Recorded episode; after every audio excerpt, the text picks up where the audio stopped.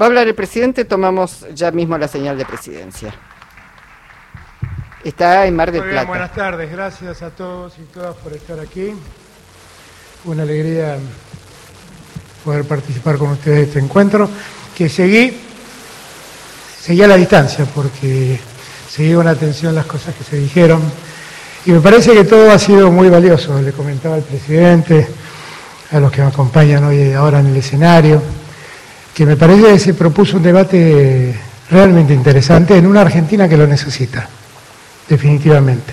A mí, ser parte de estos encuentros, será por mi condición de profesor, es algo que me entretiene, me parece necesario, porque finalmente del cambio de ideas generalmente uno puede encontrar posiciones superadoras y podemos salir a veces de creencias que tenemos y puedan ser equivocadas.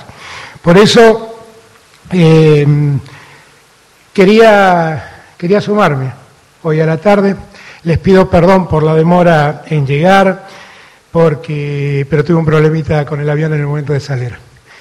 Pero quería estar y les agradezco mucho esta invitación y la posibilidad de cerrar este encuentro con ustedes. Escuché y les decía atentamente los debates, las cosas que se dijeron, las cosas que se hablaron sobre las pymes. Escuché la historia que contó nuestra amiga Castro sobre cómo era su pyme, su pequeña y mediana empresa, creada por su abuelo, lo que les costó sostenerla en la familia.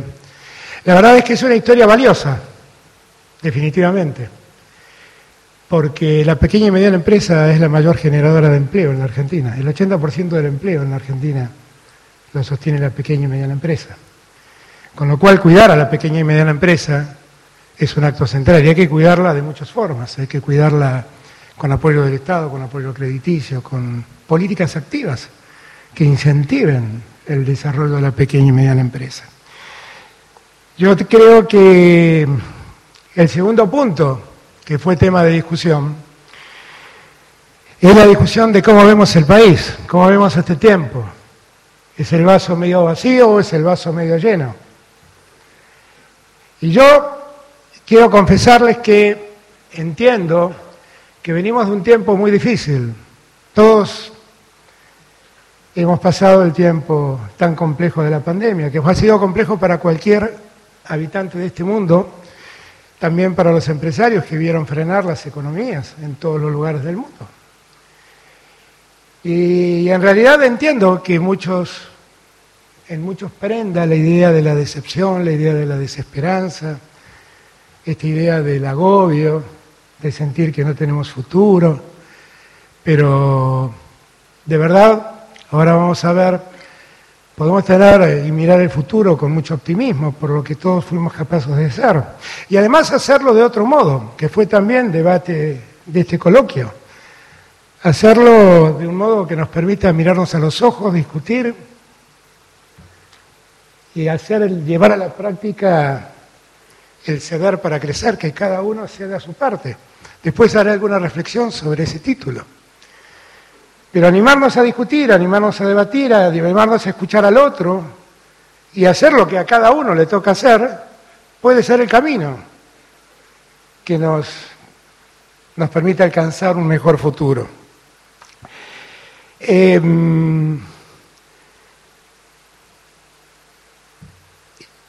también escuché las reflexiones sobre el hablar mal de la Argentina fuera del país.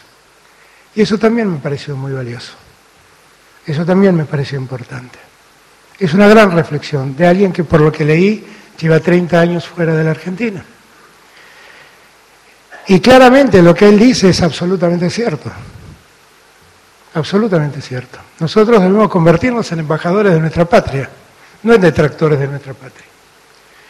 Porque cuando nosotros maltratamos a nuestra patria, lo único que hacemos es alejar a aquellos que puedan volcar la mirada sobre el país. Y a los únicos que estamos perjudicando es a los argentinos, ¿eh? no perjudicamos a un gobierno, perjudicamos al país todo.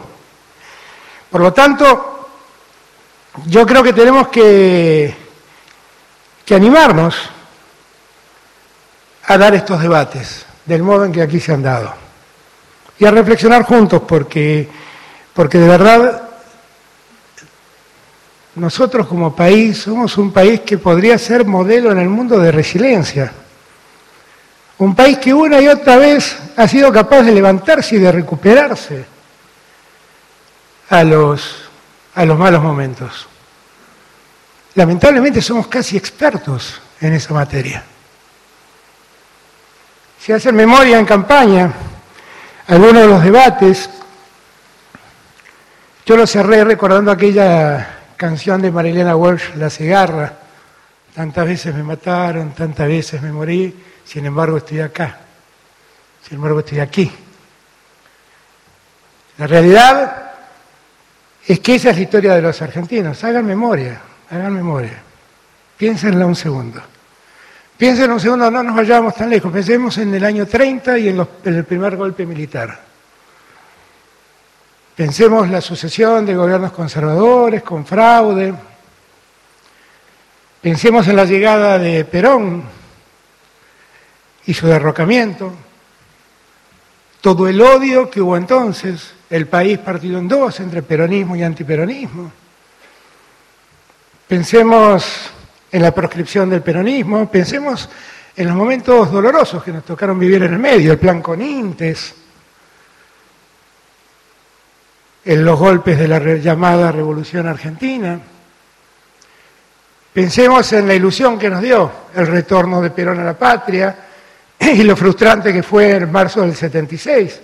Pensemos también en esos años en que Isabel Perón gobernó y de repente el Rodrigazo nos hizo meter en un tembladeral donde no sabíamos para dónde correr.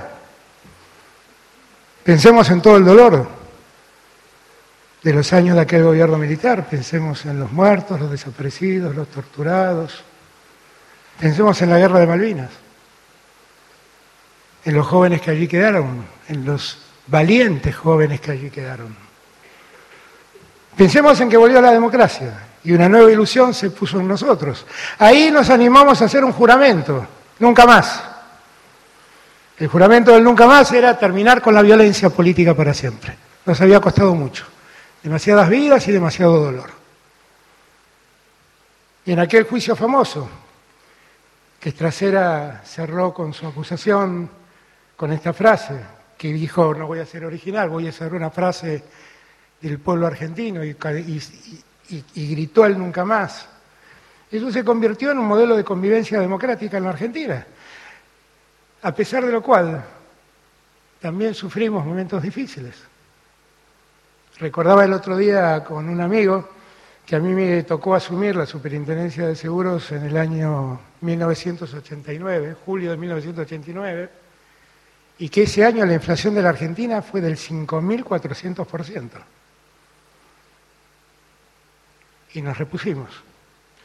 Y vino la convertibilidad y todos sentimos cierta tranquilidad, pero la convertibilidad, que era un plan antiinflacionario, se convirtió en un programa económico, nos privó de la moneda, y nos trajo aparejados los problemas que nos trajo. La caída de la industria nacional, la caída de nuestras exportaciones, la falta de competitividad, la pérdida del trabajo. Y así llegamos hasta el día de la Rúa. Y muchos argentinos vieron ahí una nueva esperanza. Y la esperanza se convirtió en el blindaje primero y en diciembre del 2001 después muerte, dolor. En una semana tuvimos cinco presidentes. Después llegó Dualde y llevó adelante una transición muy difícil. Es el fin de la convertibilidad, una enorme devaluación, poner en orden las cuentas fiscales. Después llegó Néstor, cinco años ininterrumpidos de crecimiento.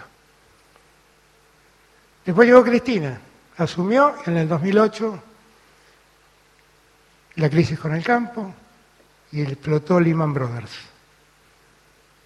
Y a partir de allí, la Argentina entró en un sendero de subidas y bajadas. Miramos al PBI y es un zigzag permanente. Fue un tiempo donde preservamos la institucionalidad, la democracia, crecimos también. Empezó a desarrollarse un proceso inflacionario lentamente. Votaron los argentinos al gobierno de Mauricio Macri seguramente con una nueva ilusión, que con el correr del tiempo se convirtió en una gran desilusión y de vuelta los argentinos estuvimos enfrentados a enormes deudas que no teníamos y a una economía absolutamente distorsionada en la inflación. Yo asumí en diciembre del 2019 con un país con 54% de inflación. Digo todo esto porque los argentinos de cada uno de esos malos momentos que les nos tocó pasar en democracia y en dictadura, siempre nos repusimos. Y yo estoy seguro que esta vez nos vamos a reponer nuevamente. Y por eso, para que entendamos de qué les estoy hablando, los invito no a que me escuchen, sino a que miremos algunos números. Y que veamos que en verdad podríamos ser optimistas y ver el vaso medio lleno, en lugar de ver el vaso medio vacío. Me dijeron que con este aparatito pasaré las, las imágenes. No sé a dónde tengo que apuntar el aparatito, pero lo intento. A ver, ahí está. Miremos la reactivación de la economía. Fíjense ustedes cuál era la situación después de la caída en el momento más profundo. Marzo del 2020, plena pandemia, cómo nos caímos. Y fíjense cuál es la recuperación. El nivel de actividad económica fue del 7,4% mayor al promedio de 2019, en junio del 2022. Este es nuestro primer semestre. Miren ustedes la levantada y la recuperación de la actividad económica. Si este, este dato no le quisieran preguntarse el por qué de semejante crecimiento, me animé a buscar algunas actividades que explicaran, son muchos, que explicara el porqué de este crecimiento. Entonces, por ejemplo, me encontré que entre agosto, agosto del 2022, en relación a agosto del 2021, la construcción creció el 7,3%. Y me encontré que tenemos récord de producción de gas en función del plan Gas 4 que nosotros llevamos impulsamos, creció el 18%. Y el petróleo creció el 52% la producción de año a año. Por ahí no nos dimos cuenta, pero con ese nivel de crecimiento de la actividad económica nunca vimos restringida nuestra energía.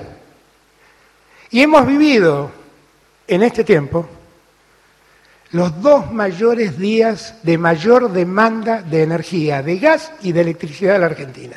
No salió en ningún diario, pero lo sobrepasamos y pudimos seguir adelante. La industria automotriz, Daniel es un ejemplo, 88,5% respecto en septiembre de 2022 respecto al mismo mes del 2019. El crecimiento interanual de, de las exportaciones, perdón, Hoy en día las exportaciones han llegado a mitad de año, estoy hablando a fines de junio, a casi 60 mil millones de dólares. Vamos a terminar el año exportando alrededor de 90 mil millones de dólares, contabilizando las exportaciones tal como las contabilizamos siempre, sin contabilizar los servicios. Porque ahora, como consecuencia de la economía del conocimiento, tenemos otra fuente exportadora, que son los servicios de la economía del conocimiento. Si sumamos ambos, vamos a terminar exportando este año casi 100 mil millones de dólares. Récord en la historia argentina. Récord. No hay ningún dato parecido a este. Miren, la industria nacional. La industria se encuentra en los mayores niveles de producción de los últimos seis años. En el 2022, 111 puntos. Estamos superando el año 2017. Y acá estamos contabilizando seis meses solos, ¿eh? no estamos proyectando todo el año. ¿No les parece que son datos elocuentes como para pensar que el vaso está medio lleno? Como dicen los vendedores ambulantes, por cierto no alcanzara, les ofrezco más. Recuperación de la industria nacional. La industria lleva 27 meses consecutivos creando empleo registrado y supera en casi 100.000 puestos, 92.000, los puestos de trabajo que existían en diciembre del 2019. Yo solo quiero recordarles, ¿eh? llevamos tres años de gobierno, dos de los cuales fueron pandemia. Y estos son los datos. Son todos datos oficiales, les aclaro, ¿eh? datos públicos. Creación de puestos de trabajo. Dense cuenta. Hemos creado desde julio del 2020 más de 1.300.000 nuevos puestos de trabajo, de los cuales 400.000 son empleos formales. Ahí tienen el dato. Miren la curva. ¿Vieron que todas las curvas van para arriba? ¿Se dieron cuenta de ese dato? Todas las curvas van para arriba. ¿Por qué pensar que el vaso está medio vacío? Un dato que por ahí nadie, tuvo en cuenta. En el segundo trimestre del 2022, es decir, la primera mitad de este año, la tasa de inversión fue del 22,3%. Es la tasa más alta de los últimos 29 años. Yo les agradezco a todos porque han invertido los empresarios. Ustedes hicieron ese número, no lo hice yo, ¿eh? Ustedes lo hicieron. ¿Y por qué invierten? ¿Porque dudan? ¿Porque en él ven el vaso vacío? Invierten porque vieron todas las curvas anteriores, simplemente por eso. Este va a ser el resultado proyectado desde el 2021 en adelante. Tres años consecutivos de crecimiento. Yo les confieso, creo que en el año 2022 vamos a crecer un poco más de cuatro puntos. Vamos a estar más cerca de cinco que de cuatro.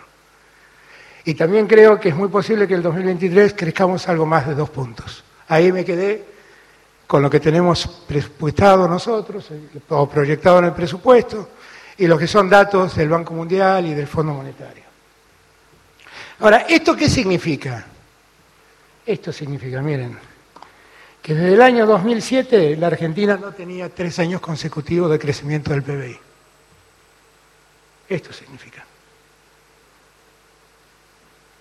Cuando uno termina de revisar todo esto, la verdad uno tiene que, pensar, ¿por qué estamos peleándonos tanto? Está claro, hay un problema muy serio, el problema de la inflación. Tenemos que combatirlo, es un problema enorme. Es un problema que viene de la Argentina de muchos años. No es un problema que se generó con nosotros. Por eso les recordé que asumí en diciembre del 2019 con 54 puntos de inflación. Y es un tema que debemos resolver, pero hoy supimos que la inflación viene paulatinamente descendiendo y tenemos que seguir trabajando para ese camino donde la inflación decrece, se consolide porque conteniendo la inflación vamos a generar mejores expectativas, pero por sobre todas las cosas vamos a poder garantizar una mejor distribución del ingreso. Vamos a poder garantizar que los salarios no se disuelvan, no se diluyan con la inflación. Vamos a poder garantizar una sociedad con mejores ingresos para los que trabajan, y eso es tanto como decir una sociedad más igualitaria y trabajar por una sociedad más igualitaria. No es poca cosa, es muy necesario. Es mucho mejor trabajar en una sociedad igualitaria que trabajar en una sociedad donde las diferencias crecen, son mayores, generan desigualdad, generan enojo social. Ahora, vivimos un tiempo donde los discursos altisonantes se imponen, donde pareciera ser que uno tiene que decir alguna barbaridad para poder salir en los diarios, que si no la dice, no aparece. Pareciera ser que,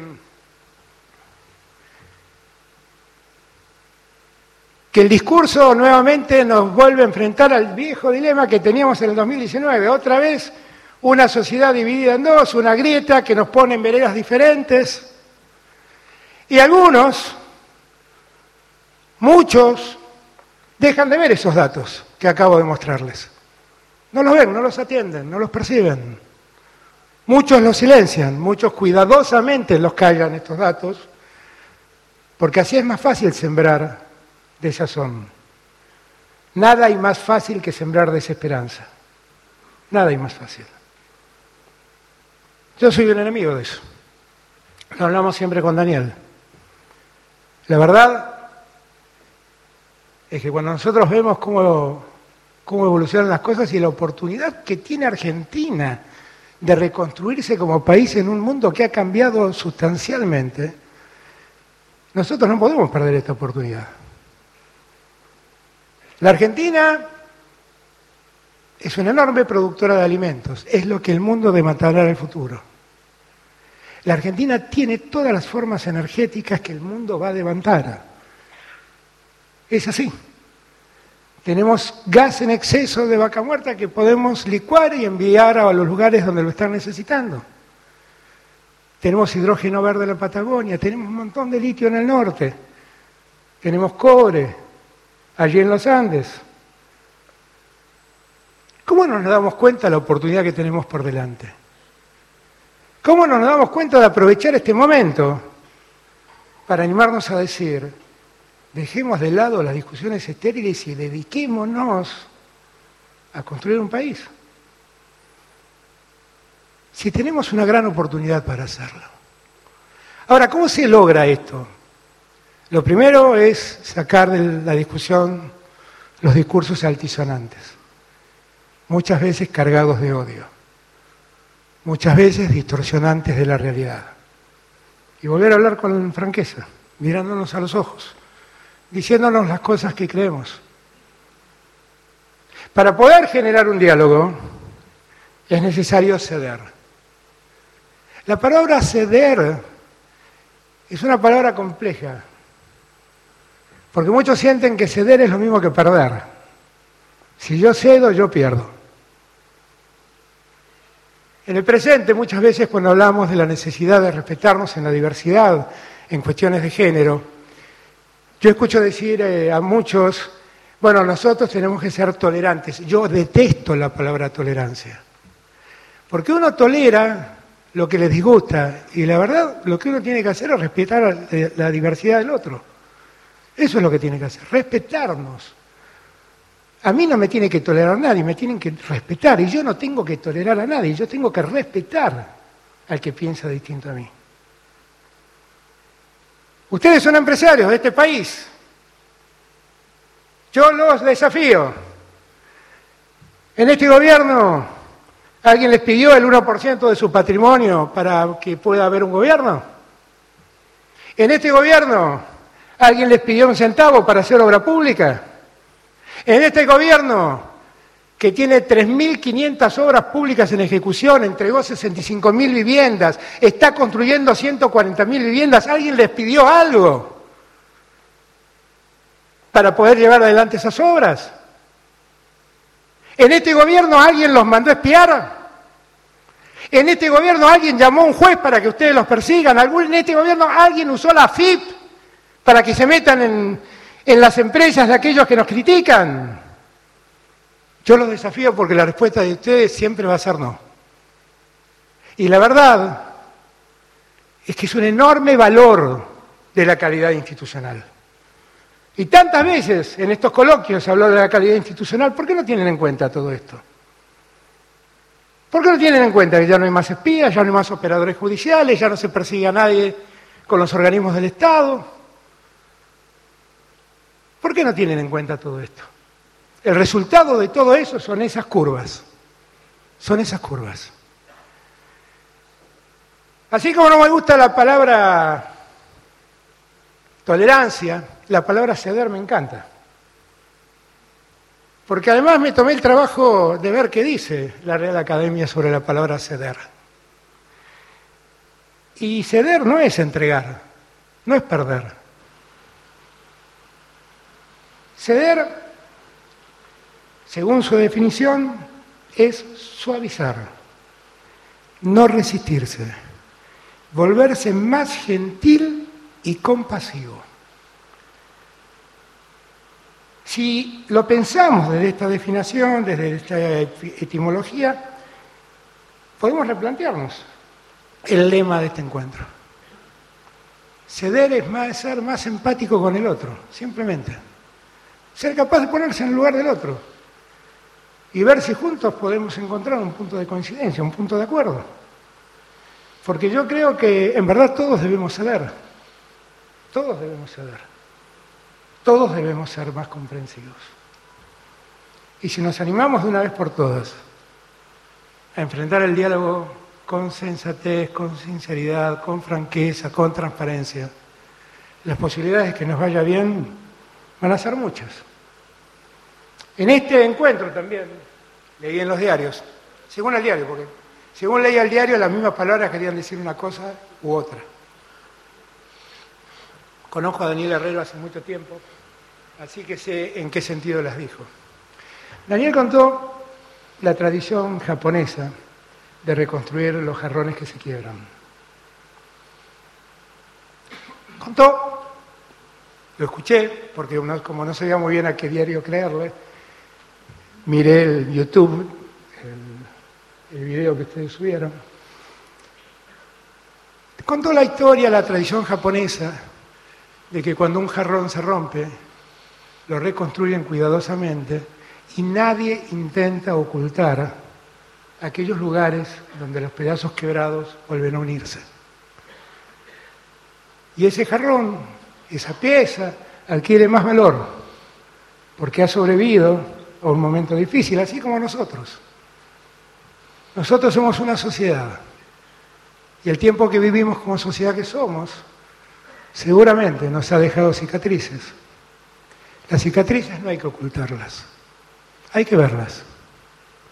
Y lo que tenemos que ser es lo suficientemente inteligentes para no volver a lastimarnos. No volver a lastimarnos. Para no volver a lastimarnos tenemos una oportunidad para que todos crezcamos juntos, unidos y en paz. Tenemos que dejar a un lado los intolerantes. A mí muchas veces me dicen, Vos sos un débil, tenés que ser más fuerte, tenés que ser más corajudo. Y yo siempre digo, miren, no quiero ni la prepotencia de los soberbios, ni el coraje de los mercenarios. Yo sigo creyendo en el diálogo. Seré muy débil, ¿eh? Debo ser re débil. Pero el que afrontó la deuda con el fondo se llama Alberto Fernández. El que afrontó la deuda con los acreedores privados se llama Alberto Fernández. El que afrontó la pandemia se llama Alberto Fernández. El que fue a buscar las vacunas se llama Alberto Fernández. El que sigue enfrentando la guerra se llama Alberto Fernández. Y los que seguimos luchando por un argentino mejor somos todos nosotros. Gracias a todos y todas. Bueno, ahí estaba el presidente de la Nación clausurando con su palabra el coloquio de idea en la ciudad de Mar del Plata. Eh, vamos a hacer una cosa, si les parece.